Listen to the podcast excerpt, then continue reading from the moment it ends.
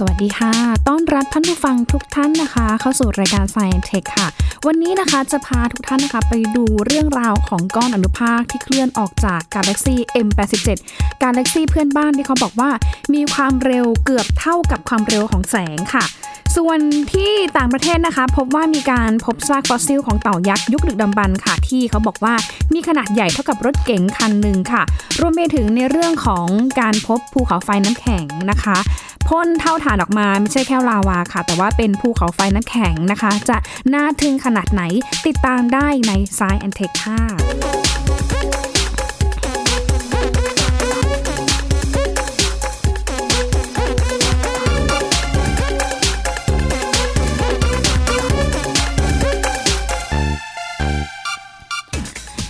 อย่างที่เกริ่นไปตั้งแต่ช่วงต้นรายการนะคะ เรื่องของก้อนอนุภาคค่ะที่มีการเคลื่อนที่อันออกจากกาแล็กซี M87 นะคะที่ความเร็วเนี่ยเกือบเท่ากับแสงก็คือเกือบเท่ากับ 3 0 0แสนกิโลเมตรต่อวินาทีค่ะ เขาบอกว่า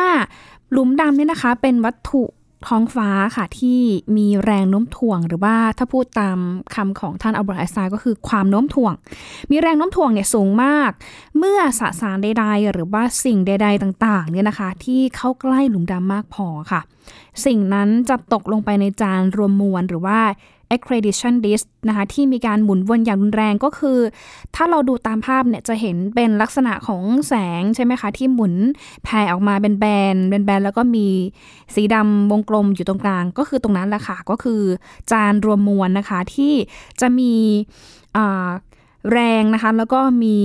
วัตถุต่างๆเนี่ยนะคะ อยู่ใกล้มากมายค่ะ แต่ว่าจะมีอนุภาคบางส่วนที่ถูกเบี่ยงออกไปตามแนวสนามแม่เหล็ก ในรูปแบบของลำอนุภาคพลังงานสูงที่เรียกว่าเจ็ตค่ะ ซึ่งภายในเจ็ตเนี่ยนะคะจะมีกลุ่มก้อนอนุภาคกระจายอยู่แบบไม่ต่อเนื่องกัน อันนี้เป็นข้อมูลที่รวบรวมมามาจากสถาบันวิจัยดาราศาสตร์แห่งชาติค่ะ โดยคุณกฤษดาโรจิ รานุกูลนะคะเป็นทางเจ้าหน้าที่สารสนเทศดาราศาสตร์ของสดร.ค่ะ ระบุว่าเมื่อวันที่ 10 เมษายนในปีที่ผ่านมา เครือข่ายกล้องโทรทรรศน์ Event Horizon ค่ะ สามารถที่จะถ่ายภาพหลุมดำเป็นครั้งแรกในประวัติศาสตร์นะคะ แล้วก็เป็นหลุมดำมวลยวดยิ่งนะคะหรือว่า super massive black hole ก็คือแบบมวลเขาเยอะมากๆมาก ๆ เลยนะคะ คือแบบใหญ่มากๆค่ะ ซึ่งหลุมดำตัวนี้นะคะ พบว่าอยู่ที่บริเวณใจกลางกาแล็กซี่ M87 แล้วก็อยู่ในส่วนของบริเวณกลุ่มดาวหญิงสาวที่อยู่ห่างจากโลกเนี่ยประมาณ 55 ล้านปีแสง แล้วก็มีมวลมากกว่าดวงอาทิตย์เนี่ยประมาณ 6,500 ล้านเท่านะคะ เขาบอกว่าจุดเด่นที่น่าสนใจของกาแล็กซี่ M87 นะคะ อยู่ก็คือลำอนุภาคพลังงานสูงค่ะ ที่พ่นออกมาจากใจกลางกาแล็กซี่ โดยมีนักวิจัยศึกษาลำอนุภาคดังกล่าว ในช่วงคลื่นวิทยุ ช่วงคลื่นแสง แล้วก็ช่วงคลื่นรังสี X มาเป็นเวลาหลายปี แล้วก็พบว่าลำอนุภาคมีการทอดตัวยาวประมาณ18,000 ปีแสงนะคะ คือแบบ ยาวมาก มีระยะทางที่ยาวมาก แล้วก็ข้อมูลจากกล้องโทรทัศน์อวกาศจันทราในปี 2555 เนี่ยนะคะ ค้นพบว่ามีกลุ่มก้อนอนุภาคใกล้กัน 2 กลุ่ม โดยกลุ่มแรกเนี่ยนะคะอยู่ห่างจากหลุมดำประมาณ 900 ปีแสง รวมไปถึงมีการเคลื่อนที่ด้วยความเร็ว 6.3 เท่าของความเร็วแสง ส่วนอีกกลุ่มค่ะห่างจากหลุมดำประมาณ 2,500 ปีแสงค่ะ แล้วก็มีการเคลื่อนที่ด้วยความเร็ว 2.4 เท่าของความเร็วแสงนะคะ ซึ่งนักวิจัยอธิบายว่าการเคลื่อนที่ที่ปรากฏเร็วกว่าแสงเนี่ยที่เรียกว่า super luminal motion เนี่ย เกิดจากวัตถุที่เคลื่อนที่ด้วยความเร็วใกล้กับความเร็วแสงค่ะ แล้วก็มีทิศทางพุ่งมาอย่างโลกทำให้เห็นเป็นภาพดวงตาว่าวัตถุนั้นนะคะมี การเคลื่อนที่หรือว่ามีความเร็วเร็วกว่าแสง แต่ว่าในปี 2560 ค่ะ เขาก็มีข้อมูลเพิ่มเติมนะคะ ก็เป็นข้อมูลจากทางกล้องโทรทัศน์จันทราเหมือนกันค่ะ บอกว่าความเร็วของกลุ่มก้อนอนุภาคทั้งสองนั้นนะคะ ลดลงมากกว่าจะ10%ค่ะ โดยคาดว่าเกิดจากการสูญเสียพลังงานของอนุภาคนะคะ ซึ่งแม้ว่าปัจจุบันค่ะทางนักวิทยาศาสตร์ สามารถที่จะถ่ายภาพหลุมดำของกาแล็กซี่ M87 ได้สำเร็จ แต่ก็ขึ้นชื่อว่าหลุมดำค่ะเพราะะฉะนั้นทุกภารกิจและการวิจัยยังคงเป็นงานที่ท้าทายสำหรับนักดาราศาสตร์เสมอนะคะ เนื่องจากว่าต้องใช้เทคโนโลยีเพื่อสังเกตการ และศึกษาวัตถุบนท้องฟ้าให้มีประสิทธิภาพ และก็ทันสมัยอยู่เสมอค่ะ ซึ่งภายภาคหน้าเนี่ยนะคะ ถ้าสมมติว่านักดาราศาสตร์นะคะ ได้ข้อมูลเพิ่มเติมนะคะ จากกาแล็กซี่ M87 แล้วก็หลุมดำนะคะที่พบอยู่ในใจกลางกาแล็กซี่ M87 หรือหลุมดำที่พบ ต่างๆ มากมายในหลาย ๆ กาแล็กซี่หลาย ๆ จุดนะคะ ก็อาจจะทำให้เราเข้าใจเรื่องราวของเอกภพของจักรวาลมากขึ้นว่าสรุปแล้วเนี่ยเรามาจากไหนหรือเรากำลังที่จะมีอนาคตมีเส้นทางไปจากไหนกันแน่นะคะ ซึ่ง M87 เนี่ยก็ถือว่าเป็นกาแล็กซี่ที่อยู่ห่างจากโลกเราเนี่ยนะคะ ประมาณ 55 ปีแสงก็คือไกลมากนะคะ ไกลมากแต่ว่ากล้องโทรทัศน์นั้นสามารถที่จะมองเห็นนะคะคลื่นต่างๆนะคะ แล้วก็ทำให้เราเห็นเป็นรูปร่างของวัตถุที่อยู่ในบริเวณกาแล็กซี่ M87 ด้วยนะคะ ก็ถือว่าเป็นเรื่องราวที่น่าสนใจเป็นอย่างมาก ทีนี้ถ้าพูดถึงตัว Galaxy M87 นางจะมีความน่าสนใจยังไงนะคะ มีข้อมูลรวบรวมเข้ามามากมายเลยค่ะ จากทางนักวิทยาศาสตร์นะคะที่ค้นพบนะคะหลุมดำในกาแล็กซี่ M87 นะคะที่ก่อนหน้านี้ค่ะมีนักดาราศาสตร์ทั่วโลกนะคะพากันติดตามนะคะ หน้าจอของสมาคมมูลนิธิวิทยาศาสตร์แห่งชาติอเมริกา หรือว่า National Science Foundation ค่ะ ที่เขาประกาศล่วงหน้ามาสักพักหนึ่งแล้วค่ะว่า เดี๋ยวจะเผยแพร่ภาพหลุมดำของจริง ที่จะเห็นเป็นครั้งแรกในประวัติศาสตร์ของมนุษยชาตินะคะ โดยเป็นภาพที่เกิดขึ้นจากความร่วมมือของกล้องโทรทัศน์ EHT ค่ะ ก็คือเป็นความร่วมมือจาก Event Horizon Telescope Collaboration จากหลายประเทศทั่วโลกนะคะ แล้วก็อย่างที่เห็นค่ะในที่สุดนะคะ ก็ปรากฏภาพหลุมดำนี้ออกมา ซึ่งก็สร้างความตื่นเต้น ความฮือฮาไม่น้อยค่ะสำหรับ นักวิทยาศาสตร์ทั่วโลก นักดาราศาสตร์หรือแม้แต่ผู้ที่สนใจเรื่องราวทางดาราศาสตร์นะคะ ก็มีการเผยแพร่ภาพนั้นออกมาค่ะ ก็จะเห็นได้ว่าตัวหลุมดำเนี่ยนะคะ ก็จะคล้ายๆกับขนมโดนัทสีส้มนะคะ แล้วก็ตรงกลางเนี่ยจะเป็นรูสีดำๆคือคล้ายกับภาพกราฟิกอวกาศทั่วไป ไม่ได้มีลักษณะ พิเศษอะไร แต่ว่าถ้าใครรู้ถึงเบื้องหลัง ความเป็นมาของภาพหลุมดำแรกของโลกเนี่ยที่ถูกตั้งชื่อว่าหลุมดำ M87 เนี่ยอาจจะเปลี่ยนความคิดว่าเนี่ยแหละคือชัยชนะของเทคโนโลยีดาราศาสตร์ของมนุษยชาติจริง ๆ นะคะ เพราะว่าเขาบอกว่าที่มาของ M87 เนี่ยก็คือคำว่า Messier 87 ค่ะ เพราะว่าผู้คนพบคนแรกเนี่ยคือคุณชาร์ลเมซิเย่บรรพบุรุษนักดาราศาสตร์ชาวฝรั่งเศสที่เขาบอกว่าเป็นนักดาราศาสตร์ที่ยิ่งใหญ่มากนะคะ ท่านที่เสียชีวิตไปเมื่อ 12 เมษายน ปี 1817 ค่ะ ก็คือประมาณ 200 กว่าปีที่แล้ว ท่านเมซิเย่เนี่ยนะคะมีชื่อเสียงจากการอุทิศตัวเอง นั่งเฝ้า มองดูดาวบนท้องฟ้า แต่ว่าที่ท่านเฝ้าเนี่ยไม่ได้ดูเฉยๆนะคะ เพราะว่าท่านพยายามที่จะสังเกต บันทึกแผนที่ทางดาราศาสตร์เอาไว้ด้วยกระจกดาว หรือว่าวัตถุบนท้องฟ้าต่างๆ ว่าวัตถุไหนอยู่ที่บริเวณไหนบ้างแล้วก็พยายามใช้กล้องส่องดูดาวที่ทันสมัยที่สุดในสมัยนั้น คือเรียกได้ว่าเป็นบันทึกเมสเย่ คาตาล็อกนะคะ เป็นฐานข้อมูลบันทึกกาแล็กซี่ที่ค้นพบ 103 รายการค่ะ โดย 1 กาแล็กซี่ที่ท่านได้บันทึกเอาไว้เนี่ยก็คือเนี่ยแหละ M87 เป็นการค้นพบรายการที่ 87 นั่นเอง อันนี้คือที่มาว่า โอ้โห กว่าจะเปิดเจอกาแล็กซี่เนี่ยนะคะ คือแบบไม่ง่ายเลยต้องอาศัยการสังเกตภาพหรือว่าสังเกตวัตถุต่างๆ บนท้องฟ้าเนี่ยนะคะ ที่เกิดขึ้นทุกค่ำคืน แล้วก็การ สังเกตที่มาของกาแล็กซี่นี้นะคะ เกิดขึ้นมานานเกือบเกือบ 200 ปีแล้วนะคะ ซึ่งกาแล็กซี่ M87 เนี่ยแหละค่ะที่เราเพิ่งจะเห็นกันช่วงปีที่ผ่านมา มันก็สามารถที่จะบอกอะไรกับเราได้หลาย ๆ อย่าง อย่างคำว่ากาแล็กซี่จักรวาลยูนิเวอร์สเนี่ยนะคะ คือมันเป็นการประกอบไปด้วยกาแล็กซี่มากมายมหาศาลค่ะ พวกเราอาศัยอยู่ในดาวเคราะห์ที่ชื่อว่าโลกหรือว่าเอิร์ธนะคะ ก็คือ รือว่าเป็นเวิลด์เนี่ยค่ะแต่ว่าถ้าเป็นศัพท์ทางดาราศาสตร์ก็จะเรียกว่าเป็นเอิร์ธนะคะเป็นดาวเคราะห์ลำดับที่ 3 หมุนรอบดวงอาทิตย์ดวงหนึ่งที่อยู่ภายใต้กาแล็กซีทางช้างเผือก หรือว่ามิลกิเวย์กาแล็กซีในกาแล็กซีแต่ละแห่งนะคะ จะประกอบไปด้วยดาวฤกษ์คล้ายกับดวงอาทิตย์เป็นแสนล้านดวงค่ะ แล้วก็ยังมีพวกแก๊สฝุ่นดาวเคราะห์ต่างๆ มากมายมหาศาล ซึ่งในแต่ละกาแล็กซีมักจะมีหลุมดำด้วยนะคะที่มองไม่เห็น แล้วก็เขาบอกว่าหลุมดำเองก็จะดูดกลืนทุกอย่างเข้าไปเผาไหม้ เปรียบเสมือนสุสานของวัตถุอวกาศ ซึ่งก็มีข้อมูลก่อนหน้านี้เหมือนกันนะคะว่ากาแล็กซีทางช้างเผือกของเราก็น่าจะมีหลุมดำที่อยู่ในใจกลางกาแล็กซีทางช้างเผือกด้วยเช่นกันนะคะ อันนี้ก็ต้องรอข้อมูล เพิ่มเติมเข้ามาเรื่อยๆนะคะ ว่าจะมีความชัดเจนอย่างไรเกิดขึ้นมาบ้างค่ะ แต่ว่าที่แน่ๆก็คือเนี่ยแหละภาพที่เราเห็น โอ้โห เป็นบุญตาเรามากเลยนะคะสำหรับ Galaxy M87 ค่ะ แต่ณจนถึงวันนี้นะคะ เขาบอกว่ายังไม่มีมนุษย์คนไหนหรือว่านักวิทยาศาสตร์คนไหนเลย บอกได้ว่า Universe หรือว่าจักรวาลที่มีมีที่เราอยู่เนี่ยนะคะ มีกี่กาแล็กซี่ มีแต่เพียงแค่การยืนยันจากงานวิจัยศึกษาแบบจำลองของภาพถ่ายกล้องโทรทัศน์อวกาศ ซึ่งบันทึกเอาไว้ไม่ต่ำกว่า 20 ปีที่ผ่านมา ว่าภายในจักรวาลของเรานะคะ อาจจะมีกาแล็กซีอยู่ไม่ต่ำกว่า 200 ล้านล้านแห่ง ขออภัยค่ะ 2 ล้านล้านแห่งนะคะ คือแบบเยอะมากอะค่ะ แล้วก็ถ้าสังเกตจากวัตถุที่เปล่งแสงหรือว่าคลื่นวิทยุมาถึงโลกเนี่ย หลายคนก็เริ่มสงสัยว่า เอ๊ะ จริงๆ แล้วเนี่ยน่าจะมีหลุมดำอยู่ในกาแล็กซี่เป็นล้านๆ แห่งด้วยเช่นกัน แต่แล้วทำไมวงการนักวิทยาศาสตร์ โดยเฉพาะนักฟิสิกส์ดาราศาสตร์เนี่ยต้องตื่นเต้น หรือว่าบางคนเนี่ยถึงกับตื่นตะลึงกับภาพหลุมดำที่เกิดขึ้นบริเวณใจกลางของกาแล็กซีเรื่องนี้นะคะทางท่านอาจารย์ รองศาสตราจารย์ บุญรักษาสุนทรธรรม อาจารย์ก็เป็นอดีตผู้อำนวยการสถาบันวิจัยดาราศาสตร์แห่งชาติ แล้วก็ตำแหน่งณปัจจุบันเนี่ยก็คืออาจารย์เป็นที่ปรึกษาของสถาบันวิจัยดาราศาสตร์แห่งชาติค่ะ ก็ได้อธิบายความมหัศจรรย์ของภาพหลุมดำที่คล้ายกับโดนัทสีส้มให้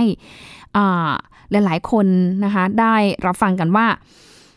ที่ผ่านมาเนี่ยนะคะ คือมนุษย์ของเราเนี่ยยังไม่เคยมีกล้องดูดาวนะคะ เพราะนั้นเนี่ยหลายๆคนก็พยายามที่จะมองท้องฟ้า แล้วก็พยายามที่จะคิดตามหรือว่าจินตนาการตามว่าในห้วงอวกาศนั้นที่มีความมืดมิดเนี่ยมีวัตถุอะไรบ้างที่อยู่นอกโลก ก็พยายามคิดค้นเครื่องมือต่างๆ มากมายนะคะ จนสามารถที่จะพัฒนานะคะมาเป็นกล้องดูดาวนะคะ แล้วก็สามารถที่จะมองเห็นวัตถุต่างๆ บนท้องฟ้าได้นั่นเองนะคะ ทีนี้แต่ถ้าไปดู เพจของพี่บองแปงที่เคยเป็นแขกรับเชิญในรายการของเราที่แบบอธิบายมาอย่างต่อเนื่องเนี่ย พี่บองแปงอธิบายได้เข้าใจได้ดีมากแล้วเข้าใจได้ง่ายมากก็คือทำไมมนุษย์ถึงต้องมีการคิดค้นนะคะ กล้องโทรทัศน์ในการส่องดูวัตถุบนท้องฟ้า เนื่องจากว่า ณปัจจุบันเนี่ยนะคะโลกของเรามีชั้นบรรยากาศห่อหุ้มอยู่ใช่ไหมคะ เวลาที่เรามองเห็นวัตถุต่างๆ หรือว่าแสงจากดาวต่างๆ ที่อยู่นอกโลกเนี่ยนะคะ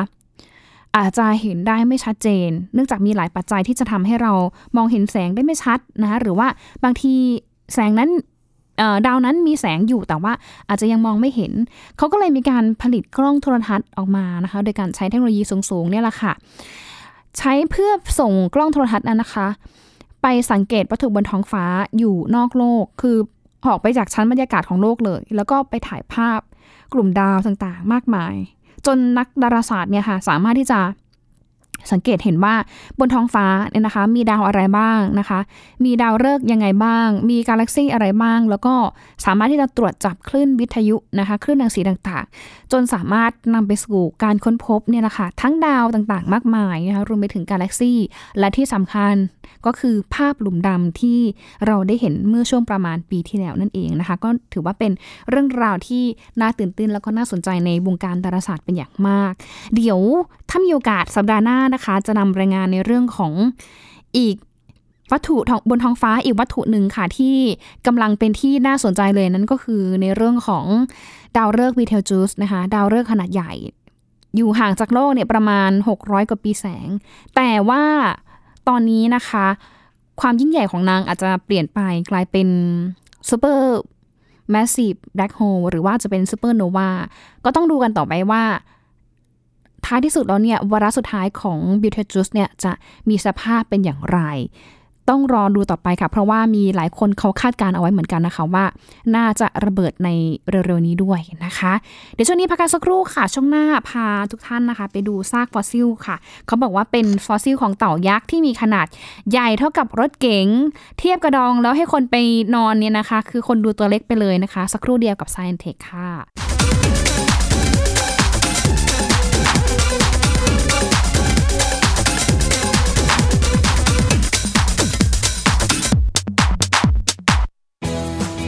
PBS Digital Radio Infotainment for All สถานีวิทยุดิจิทัล จากไทย PBS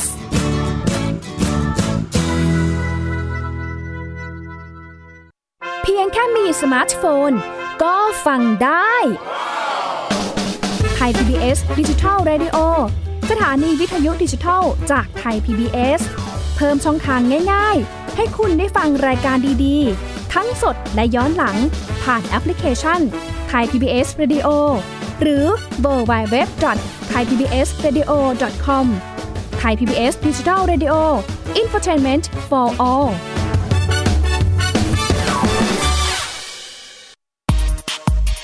เพราะวิทยาศาสตร์อยู่รอบตัวเรา มีเรื่องราวให้ค้นหาอีกมากมาย เทคโนโลยีใหม่ ๆ เกิดขึ้นรวดเร็ว ทำให้เราต้องก้าวตามให้ทัน อัปเดตเรื่องราวทางวิทยาศาสตร์ เทคโนโลยี และนวัตกรรม ที่จะทำให้คุณทันโลก กับรายการ s c i e n Tech ทุกวันจันทร์ถึงวันศุกร์ทางไทย PBS Digital Radio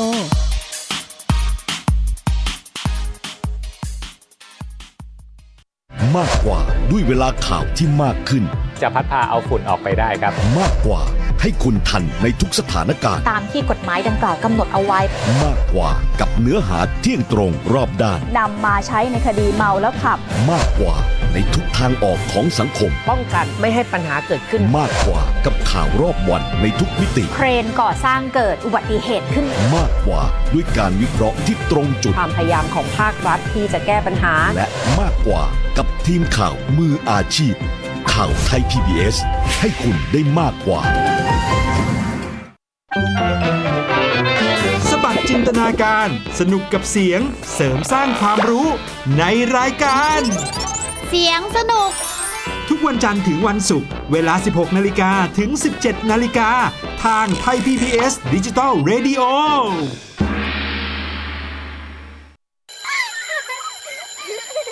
โรงเรียนเลิกแล้วกลับบ้านพร้อมกับรายการ Kids Hours โดยวัญญาชยโย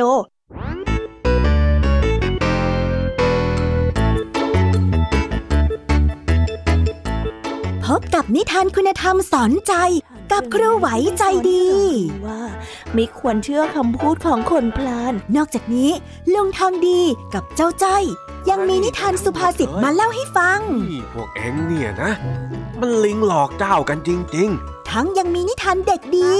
และพี่ยามีเล่านิทานสนุกสุดหันษาให้น้อง ๆ ได้ฟัง ทุกวันจันทร์ถึงศุกร์ 17 นาฬิกา ทางวิทยุไทย PBS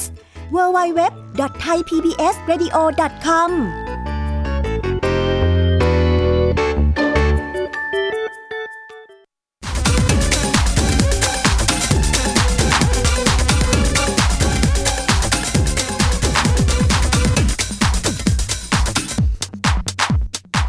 สู่ Science Tech ช่วงที่ 2 ค่ะ ช่วงนี้นะคะ พาทุกท่านค่ะ เข้าไปชมความมหัศจรรย์ของซากเต่ายักษ์ดึกดำบรรพ์ค่ะ ที่มีขนาดใหญ่เท่ากับรถเก๋งคันหนึ่งค่ะ เนื่องจากว่ามีการค้นพบซากดำบรรพ์ Stupendemis geographics geographicus นะคะ ที่มีขนาดใหญ่มาก ๆ ค่ะ ถ้าท่านผู้ฟังนะคะ คลิกเข้าไปดูในภาพนะคะเสิร์ชคำว่า S T U P N D E M Y S แล้วก็ geographicus นะคะ ก็จะเห็นภาพ กระดองเต่านะคะ ที่มีขนาดใหญ่มากคือใหญ่เท่ากับเตียงประมาณ 5 เมตรครึ่งเลยนะคะ โอ้โหขอไปค่ะ เตียง 5 ฟุตครึ่งเลยนะคะ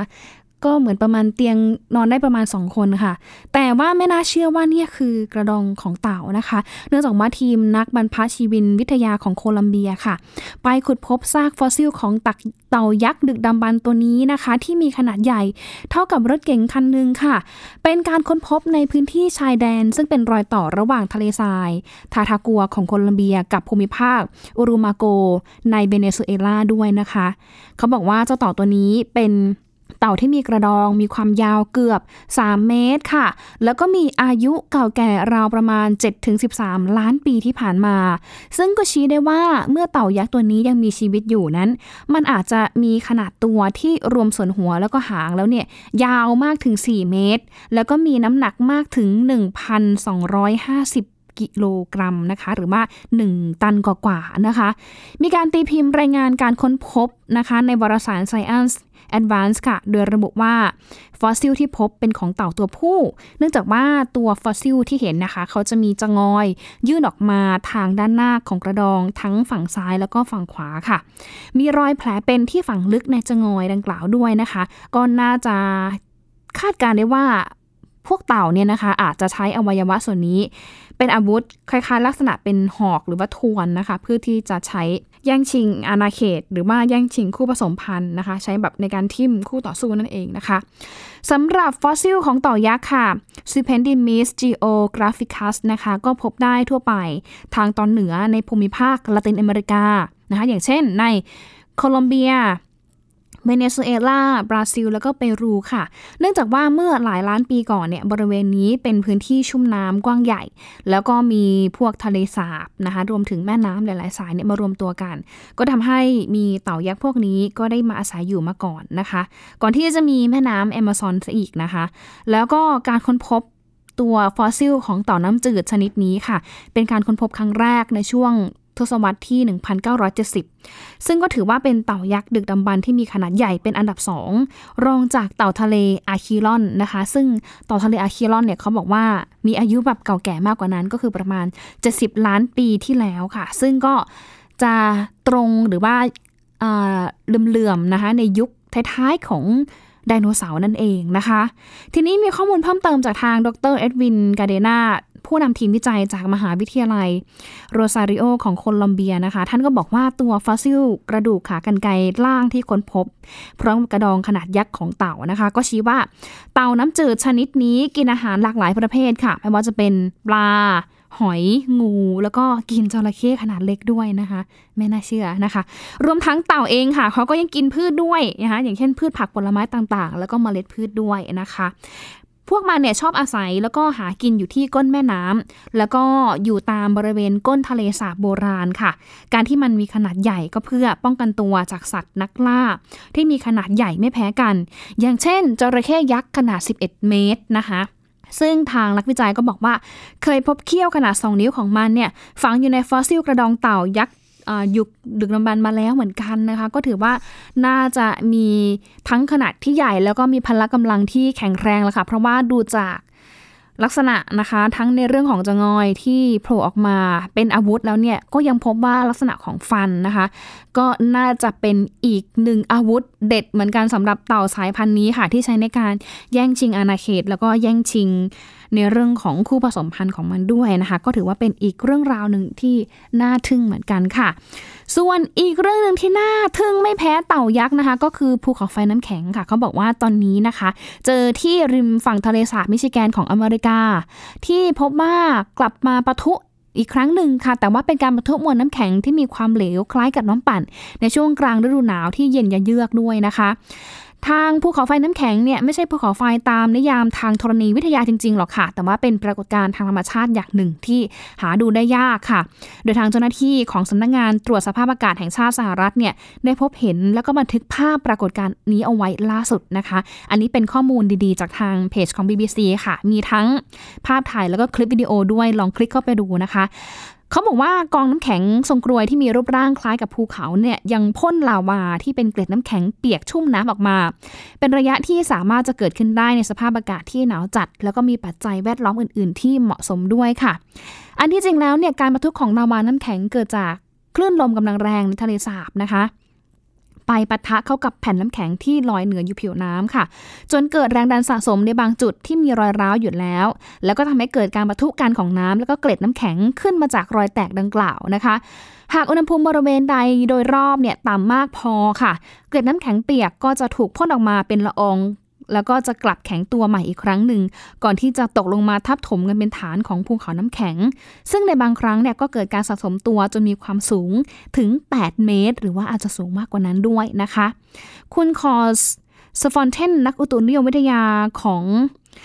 สภาพสำนักงานตรวจสภาพอากาศแห่งชาติอเมริกาเนี่ยบอกว่าคลื่นเนี่ยจะต้องมีขนาดใหญ่มากพอค่ะ ที่จะยกมวลน้ำให้ขึ้นไปปะทะกับแผ่นน้ำแข็งได้